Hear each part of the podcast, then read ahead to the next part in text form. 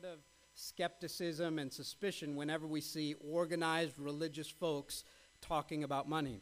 You talk to anyone in our city, and they'll tell you what they think about the church. Well, all of that is just a way to get people's money. Organized religion, that's what it is, what it's about. And so naturally, we've sort of enter into a conversation about money in a church setting with a bit of skepticism and certainly with a bit of concern, some reservation.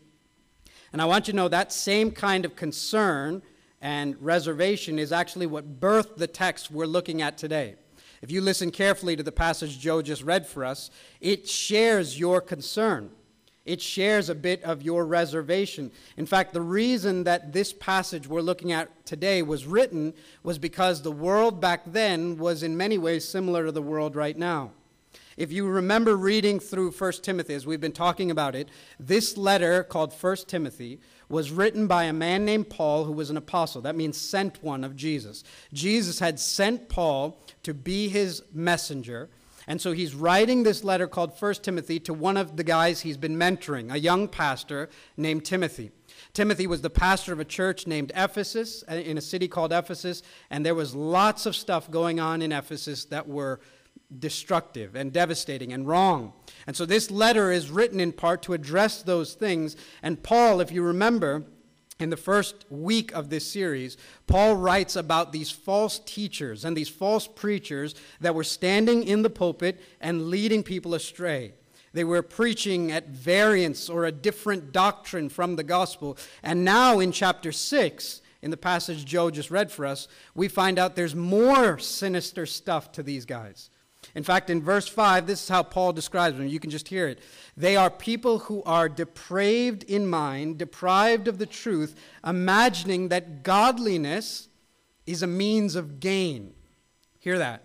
The same skepticism you bring in this morning is the concern Paul brings when he's talking about this text because there are some religious folks who believe that godliness is a means of gain. Gain there is this financial word. So, what happened back then is the same thing you see happening now, which is that you had religious folks that figured out a way to make a buck off religion.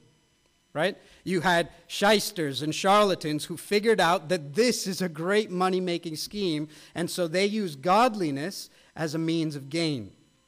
And so Paul writes the passage we're looking at today. And what he wants to do is not only correct these charlatans, but he also wants to take that opportunity to address the whole church, all of us, and particularly address how we relate to money. He wants to talk to all of us about how we view, how we think about, how we relate to money. Now, some of you will be tempted to tune out because in your minds you're thinking, okay, we're going to talk about money. I don't have money, so that's great. I don't have to pay attention to this, right? It works out for me that I just don't have any. So this conversation might apply to some of the folks sitting around me, but not to me. You know what's very interesting? If I were to ask you, and I'm not going to, but if I were to ask you, is there anyone here who thinks they have enough money? You know what's amazing? None of us think we have enough. We come from different economic backgrounds. We're in different income brackets. We have different paychecks. And yet, nobody in the room thinks they have enough. Right? Every one of us is pretty convinced we need a little bit more. Right? In fact, in, in some of your minds, you're even thinking, well, if I had as much as that guy, then I'd raise my hand. But I don't. I'm in my level. If I had what he had, then I'd be content. But all of us, it's amazing, whatever your background, whatever the size of your paycheck, whatever your bracket, all of us are pretty convinced we need a little bit more. And so this passage applies to us. You know why? This passage was not written for folks that are rich. Paul doesn't get to that till verse 17, something we'll deal with later. So in verse 17 of chapter 6, he's going to talk to the rich.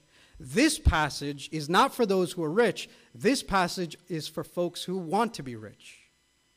This passage is not for folks who have a lot of money. This passage is for folks who are convinced they need more money. This passage is not for the wealthy only. This is passage is for those who want to be wealthy.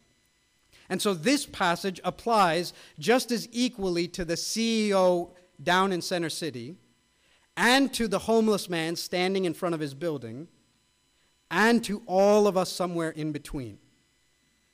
Right? If I were to ask you, and this is one of those very hard questions to be honest with yourself about, but if I were to ask you, do you desire to be rich? If I were to ask you, and an even harder question, this is what it's going to say in verse 10 do you love money? If I were to ask you, are you convinced you need more of it? If, if the answer to any of that is maybe even, or yes for sure, you need this passage. If you've ever played the lotto, you need this passage, right? Because all of us have a little bit of a thought of a little more money wouldn't hurt. All of us, I think, by and large, have this desire for more. And so this passage applies to us. We need the words that are spoken here. So I'm going to pray, ask God to help us hear His word, and then we'll hear them together. Let's pray together. Father, we pause simply to ask for ears. Jesus warned in one of the, the stories he told that the word of God can go out, but the cares of this world, including a love of money and a desire for stuff, can choke out the word of God. So before we even say more, we're, we're asking for your Holy Spirit Himself to come and help us so that this word might not be choked out by the cares of this world, but that this word that you have for us might actually come through our ears, find rich soil in our hearts, grow and bear good fruit in our lives. This is our prayer. We pray it in Jesus' name. Amen. Okay, right off the bat, I need to say this about money, which is that as we're going to talk about it, I do want you to know that the Bible does not teach that money is inherently evil. The Bible doesn't teach that money is bad or it's inherently evil. The Bible doesn't teach anything like that. You should know that. In fact, the Bible has several examples of folks who were blessed with riches and blessed with wealth. God approved, God pleasing people who were blessed with wealth. So the Bible doesn't teach somehow that, you know, inherently being poor is somehow virtuous. But it does teach that there are specific dangers that come from being rich. Let me say that again. The Bible doesn't teach that there's this inherent virtue in being poor. But the Bible is aware of the nature of money, and that one of the things that money does is it reveals what's going on in our hearts and what we desire and what we love. And so the Bible is very clear in its warnings and its cautions about money. So while there's no virtue inherently in being poor, there is specific danger in being rich. And as this passage will show, that danger extends also to the desire to be rich and the love of money. In this passage, he's going to describe some of the things that are combined with a love for money, a desire to be rich. And he's going to essentially say that the desire to be rich is like a trap. Let me have you hear the text, verses 9 and 10. If you have a Bible, 1 Timothy 6, verses 9 and 10, it'll be on the screen as well.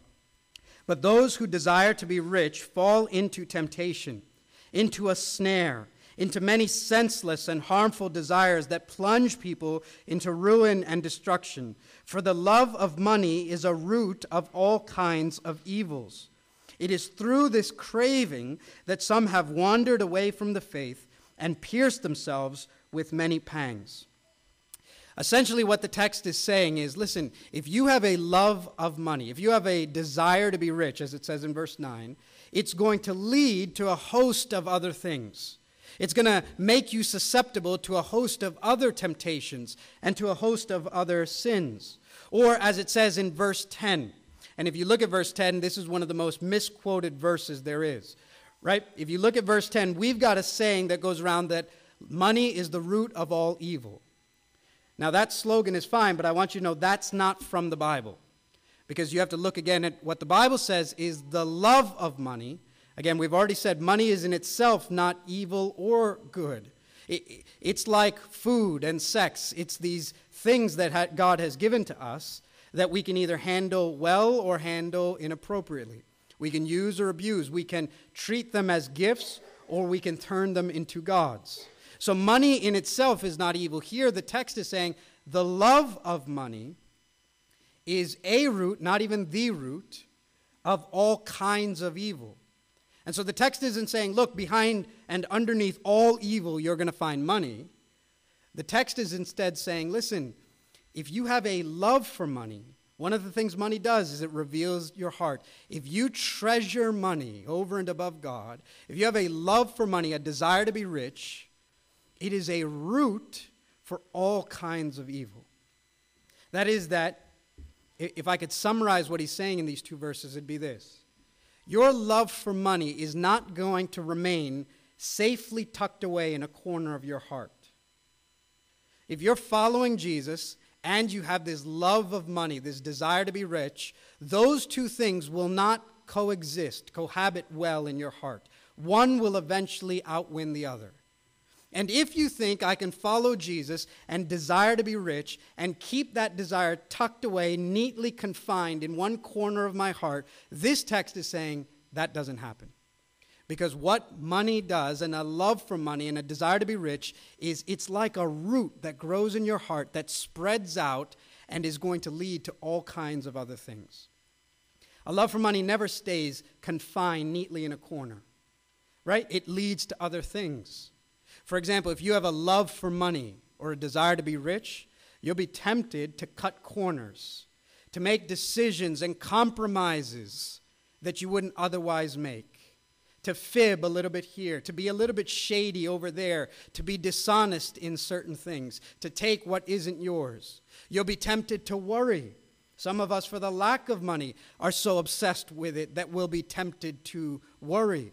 Some of us will be tempted to do all manners of things. For, for others of us, the love of money or the desire to be rich will lead to other sins like jealousy or envy or covetousness if you desire to be rich, if you have a love for money, what's going on in your mind?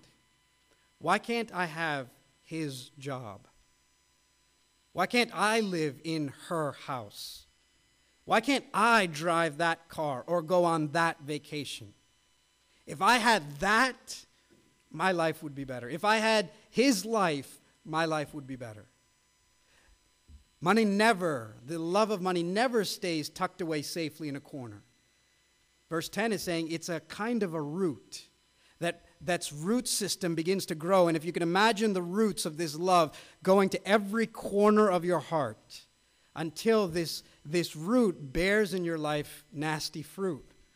It's, it's not going to stay contained. It's a root of all kinds of evil. So he warns the desire to be rich, the love of money is going to make you fall, verse 9, into temptation, verse 10, into a root of all kinds of evil. He also describes in verse 9 that the love of money, a desire to be rich, is a trap. If you look again at verse 9, it says, Those who love money, who desire to be rich, fall into temptation, into a snare. Snare is another word for trap. In fact, one commentator says that the word there is the same word that's used for the kind of trap or a noose that was hidden to trap birds. And the idea with that kind of a trap was it was hidden, it was out of sight. You couldn't see it until the animal or the beast was caught in it. And he's saying a love of money, a desire to be rich, works that same way. It's not visible, it's unseen. You don't even know until it chokes your heart and has you a, pastor named Tim Keller made a great observation about this. He said, in one place, in Luke 12, verse 15, Jesus says the following. Just hear it so you hear his words. Jesus said to them, Take care and be on guard against all covetousness, for one's life does not consist in the abundance of his possessions. So hear that. The Lord Jesus himself is saying, Listen, your life is not about how much stuff you have, it's not about who has the most toys. And so Jesus warns that, but there's this word in the beginning before he gives the warning, which is take care, be on guard.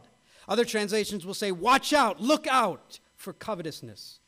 And, and Tim Keller makes the point of why does Jesus add those words to this sin in a way that he doesn't for other ones? You don't find take care against adultery or watch out, look out for hatred why does this one have this particular warning of be on guard, look out, watch out, take care? And he said, here's the reason. Because this one has this hidden nature that's very different than the others. He was saying, for example, in his years of ministry, he's had people come to him and confess all kinds of things. People have confessed adultery and affairs and lust and hatred and relational problems. In all years, his years of ministry, he said, No one's ever walked into his office and said, I'm just greedy. I, I really just am materialistic. I just want a lot of stuff. I'm not generous. No one's ever done that. In fact, he said he once did a Bible study on the seven deadly sins. And almost prophetically, his wife said, You watch, the one on greed will be the least attended. And it was true because everyone's convinced that's not me. Maybe some of the other ones, but that one doesn't apply to me. That's a poignant observation. In fact, I can tell you, we've been at this church now for four years. We've done soul care together. So we've talked through issues that some of you have never uttered to another human being. Uh, there have been all kinds of issues we've dealt with. In all these years, I can tell you, I've never had one conversation about, I think I struggle with money. I think I don't give enough. I think I want too much. I think I'm materialistic. I think I'm greedy. Because all of us are convinced that applies to the other guy. That's not me. And so Jesus says, Watch out, look out, be careful, be on guard. The love of money, verse 9, is a snare. It's like a hidden trap. It's like the thing that you don't even know you're in it until it catches the beast. You don't even see it there until it holds you, until the root system is so deeply woven into your heart that it leads to all kinds of temptations. So he warns a desire to be rich, a love of money is going to make you fall into temptation. It's a root for all kinds of evil, it's a snare. He goes on also in verse 9 to say it also leads to senseless and harmful desires. Look at that in verse 9. But those who desire to be rich fall into temptation, into a snare, and then he says, into many senseless and harmful desires. That is, that when this root begins to grow in your heart and captures your heart, it suddenly begins to dis- distort and contort all your desires. It, it says you become prone to senseless and harmful desires. That is, that it suddenly messes with you, right? You can't think straight. You can't see straight. When you have coveting going on in your heart, hear me. When you have coveting going on in your heart, it does something to your eyes because suddenly you become completely blind to all that you have and you only see what you don't. Hear that again. When you have a desire to be rich and a love for money, it affects your eyes because suddenly you only see what you don't have. You become completely blind to what you have and only see what you don't. When you're in this, luxuries become necessities for you. The line between what I want and what I need becomes so blurred that we can't tell the difference anymore between the two. When this thing captures my heart, what I want becomes what I need and I have no more way of telling the difference between the two. This thing messes with you, and what you find is it's never enough. Nothing is ever going to be enough. Again, I say to you, no one in this room thinks they have enough. The people in this room make different levels, and yet I'm telling you, none of us think we have enough. All of us are convinced we could use more and it'll never be enough. In fact, listen to Ecclesiastes 5, verse 10, because this verse captures it well. It says, He who loves money will not be satisfied with money, and he who loves wealth with his income. This also is vanity. He who loves money will not be satisfied with money, nor he who loves wealth with his income. This also is vanity. The idea is if you love money, I'm telling you, it'll never be enough. Keep this in the back of your mind. I'll give you a stat in a few minutes where this will hopefully make more sense. But I'm telling you, if you love money, the scripture warns, you'll never be satisfied with it. It'll, it'll never be enough. It can never satisfy what you're looking for. It, it's sort of like drinking salt water to rid your thirst. Right? You see the irony of that? The irony of drinking salt water is the more I drink, the thirstier I become. That's the irony. That's the backwards way of this. You, you drink it thinking it'll rid your thirst. The more you drink, the more thirsty you become. So, likewise, the more you have, the more you'll be convinced you need. It'll never satisfy, it'll never quench, it'll never be enough. Because the love of money, the desire to be rich, leads you into many senseless and harmful desires. And when Paul's summarizing where this all leads, the results are not pretty. In fact, just hear from the verses of what happens to those who love money and desire to be rich. Verse 9 says, It plunges people into ruin and destruction. Where's this all going to take you? Ruin and destruction. Verse 10 It is through this craving that some have wandered from the faith that eventually this desire becomes so great that even Jesus isn't enough and you wander from the faith. Or verse 10 through this, many have pierced themselves with many pangs. Literally, the translation is they've impaled themselves through this desire, through this love. Now, if you're honest, maybe you're hearing me and you're going, I mean, this is all good for your cloistered church, but this doesn't make any sense in reality. I mean, in the real world, you're telling me a desire to be rich never hurt anybody. In the real world, you'd say maybe it's fine for your cloistered, closed off small church with your religious talk, but in the real world, I mean, this is at the core of the American dream a desire to be rich. And I'm telling you, this text is in the Bible so that Jesus can save you from the American dream. I am telling you, this text is in the Bible so that Jesus can save you from the American dream, because I'm telling you, it will not pan out. And American history is littered with the bodies of people for whom the American dream turned into a nightmare. Because money will never get you what your heart longs for. American history is littered with the stories of those who prove this passage for us. I could tell you story after story. I read this week the story of a man named Jay Gould. Jay Gould lived in the 1800s. He was this railroad developer. I mean, so rich that even to this day, he is listed as the ninth richest man in the United States of American history. 1800s, ninth richest man. On his deathbed, it's reported that his dying words were, I am the most miserable man on the earth. ninth richest man in American history, his dying breath was, I'm the most miserable man on earth. And I could tell you story after story after story. Just a few years ago, with the decline in the economy, there was a serial number of suicides among CEOs and executives as one company after another hit the floor. And suddenly, this God that they had trusted in proved to be unreliable or more recently, so that you don't think this is something from the past. ABC reported this survey that was done among some of the wealthiest families in our country. And the, the final report of this survey was staggering.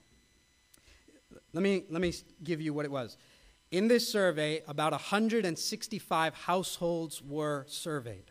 No one was there asking them questions. They simply logged into a computer and freely confessed their thoughts. 165 households. To be qualified for the survey, you had to have a minimum of $25 million in assets. But the net worth of these 165 participants was $78 million. Hear that again. So this survey was done about 165 households. $78 million was the net worth of these folks, the average. Average. And here was the conclusion it says this The respondents turn out to be a generally dissatisfied lot whose money has contributed to deep anxieties involving love, work, and family. Indeed, they are frequently dissatisfied even with their sizable fortunes. Most of them still do not consider themselves financially secure. For that, they say, they would require, on average, one quarter more wealth than they currently possess. This is not a long time ago. Survey done among 165 of our current richest folks, averaging $78 million. And did you hear how they're described? Generally, a dissatisfied bunch whose money has contributed to deep anxiety in their life and trouble with love, work, family, and who are convinced they are still not financially secure. And if they could just have a little bit more, they would be. Now, before your heart goes, those greedy people, can I tell you? It makes no difference whether you make 78,000 or 78 million. The human heart will not have enough if you love money. The desire to be rich will never be enough. It makes no difference. You could have all the money in the world. If I could say it a clever or, or, or skillful way, I would, but here's the reality. You can have all the money in the world. If you do not treasure God above all things, you will be dirt poor in the things that matter. You can have all the money in the world. If you do not treasure God above all things, you will be dirt poor in the things that matter. And he warns of what a love for money does it ruins, it destroys. Through this craving, many have wandered away. They have impaled themselves with many pangs. And the reality is, if you do not treasure God, you will be dirt poor in the things that matter. And in this passage, he wants to even remind you, by the way, that's where we're all headed dirt and poor. You, were dirt, you will be dirt. You came in poor, you're going to go out poor. You know why? Verse 7, listen to what it says For we brought nothing into the world, and we cannot take anything out of the world. He just wants to remind you the cold reality, which is listen, you can pursue to grab as much stuff as you want but you'll go out the way you came in. You came in naked with nothing in your hands, you're going to go out naked with nothing in your hands. Someone cleverly and wisely once said, Have you noticed there's never a U haul attached to the hearse? Right? You've seen funeral processions, you've never seen a U haul because you take nothing with you. You can accumulate all that you want. You will go out as you came in with nothing in your hands. In fact, the only thing you'll be able to leave this earth with is whether your heart was rich in love towards God or bankrupt in love towards God. And that will be counted on the last day. Whether your heart was rich in love towards God or poor, dirt poor in love towards God. That alone you can take with you, nothing else. So then, in this passage, if love for money and a desire to be rich is this problem that comes with these host of problems, what's the solution? If covetousness is the damage, what's the repair? One word contentment. Contentment. Look at verse 6 and verse 8. This is what it says. But godliness with contentment is great gain. And then verse 8, but if we have food and clothing, with these we will be content. But godliness with contentment is great gain. He, remember what Paul's doing. Paul has just finished talking to these false teachers that were using religion to get a buck. They had imagined, verse 8, that godliness was a means of gain. And so Paul turns it on them and ironically uses the same phrase and says, There is gain. In fact, he uses great gain financial term. He's saying, look, there is wealth. No, not just wealth, mega wealth. There is riches, not just riches, mega riches. There is profit and dividends and yields you can't imagine, but it comes with contentment. With godliness and contentment, there is great gain. And he goes on to say, listen, if we have food and clothing, with these we will be content. I want you to pay attention. The text is not saying that food and clothing is all that you can have. It's not setting um, a maximum limit to what you may possess. Instead, it's setting a minimum requirement for what you need to be content. Right? When you hear with food and clothing, these we will be content, don't ignore the text and go, you know what, we already have more than that. This text, we're not obeying it anyway. No, the text is not saying food and clothing is all you can have. It is saying It's the minimum requirement of what you need to be content. And if you have more than that, you have reason for contentment. That means that everyone at Seven Mile Road Church can be content.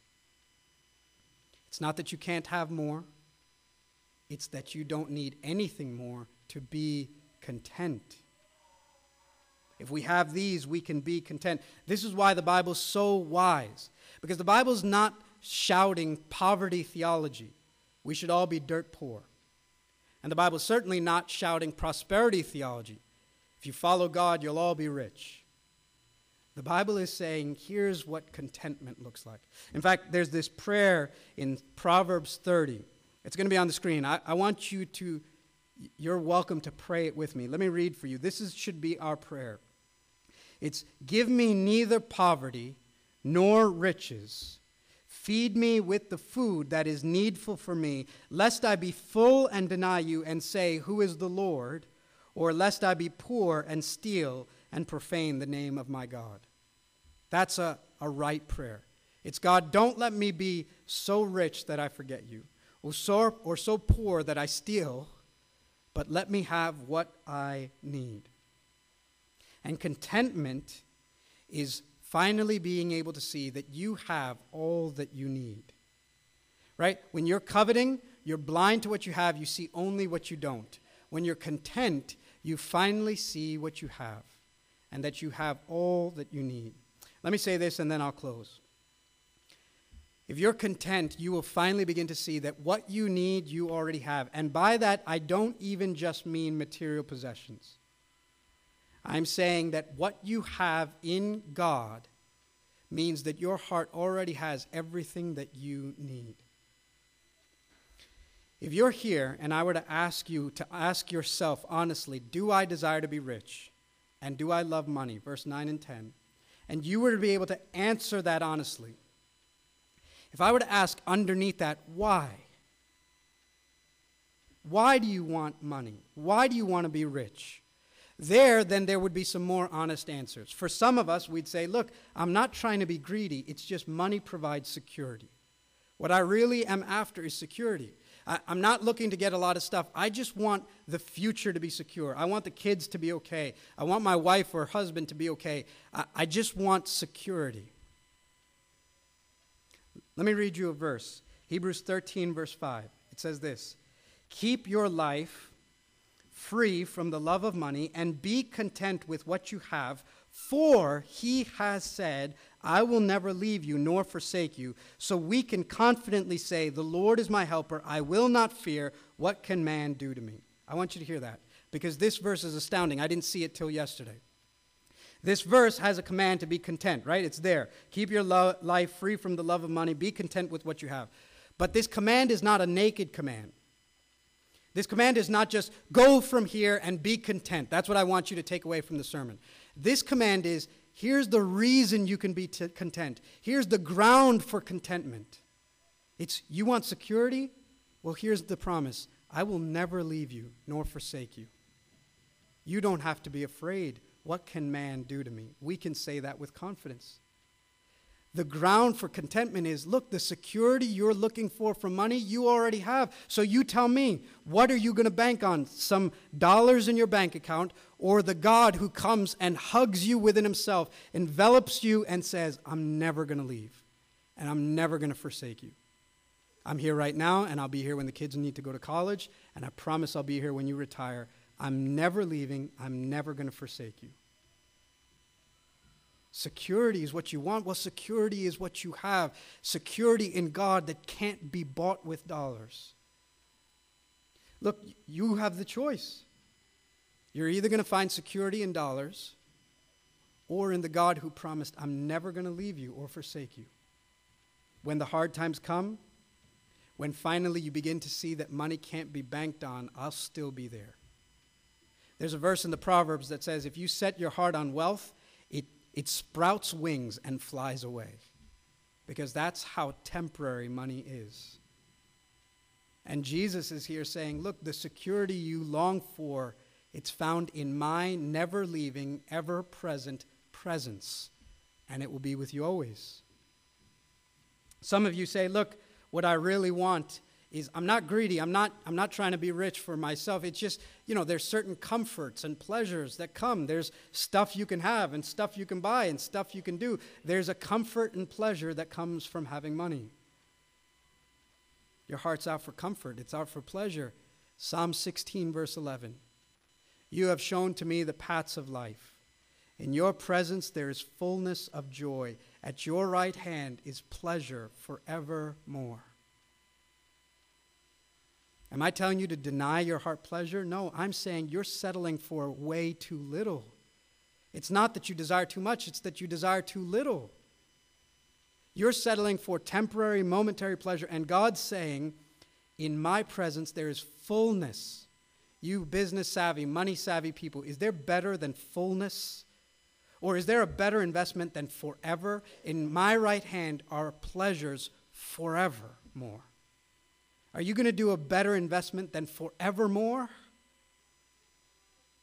What you need, you already have in Jesus Christ. Don't trade security in Him for the love of money or, or comfort and pleasure from Him for riches. Or some of you, and this will be the last one, some of you will say, listen, the reason I need money or want to be rich is, is because deep down, it means I'm something. Deep down, some of you know you're pursuing wealth. You're sacrificing family, even, so that you can get that next promotion, so that you can get wealthy. And deep down, you know that that's going to mean you're finally worth something. It'll mean that you're important. Everyone will know that you're successful. It'll finally give you a sense of worth and value. If I have those letters next to my name, if I have that title before my name, if I drive that, if I live there, it'll mean I'm worth something. Let me read you one more verse 1 Peter 3, verse 18. Knowing that you were ransomed from the futile ways inherited from your forefathers, not with perishable things such as silver and gold, but with the precious blood of Christ, like that of a lamb without blemish or spot. You are banking on your bank account to give you worth. And yet the Bible is saying, listen, God has already established your worth. And to have you, to ransom you, he didn't give something perishable like gold or silver. He spent that which was most precious and most priceless in the whole world to have you. That's your worth. You want to know what you're worth? You were worth the blood of Jesus poured out for you the body of Jesus broken for you. That's how God set your worth. The Bible's saying, listen, if you could have been bought with money, he would have done that. Psalm 50 says, He owns everything. And yet you were worth to him something that couldn't be bought with all the money in the world. I want you to hear that again. God owns everything, Psalm 50 says. And yet everything he owned wasn't enough to buy you. To buy you meant he had to spend something more his own life. He had to spill his own blood. He's established your worth as being more costly than all the money in the world. So, why are you going to trade the worth you have in God for the fluctuating worth you have in your bank accounts or in your riches or in your wealth? Don't you see that that's a bad deal? You already have beyond the money of this world worth, and a few dollars is not going to add to that. In fact, banking on it is going to reduce the infinite worth that God already thinks of you. He bought you, not with perishable things like gold or silver, but with the precious blood of his own Son, Jesus Christ. So the text is saying, listen, all the things that you need, Jesus already gave you for free. And all the money in the world can't buy the things that Jesus has already given you for free. All the money in the world can't buy you the things that Jesus has already given you for free. And so the question is is Jesus enough? Is Jesus enough? Is the fact that he loved you enough? Is the fact that He has provided for you enough? Is the fact that He died for you enough? Is the fact that He shed His blood for you enough? Is the fact that He rose you again and promised you a seat in heaven enough? Is the fact that He has given you riches beyond this world enough? Is the fact that you will inherit all things, the universe will be something you reign over enough?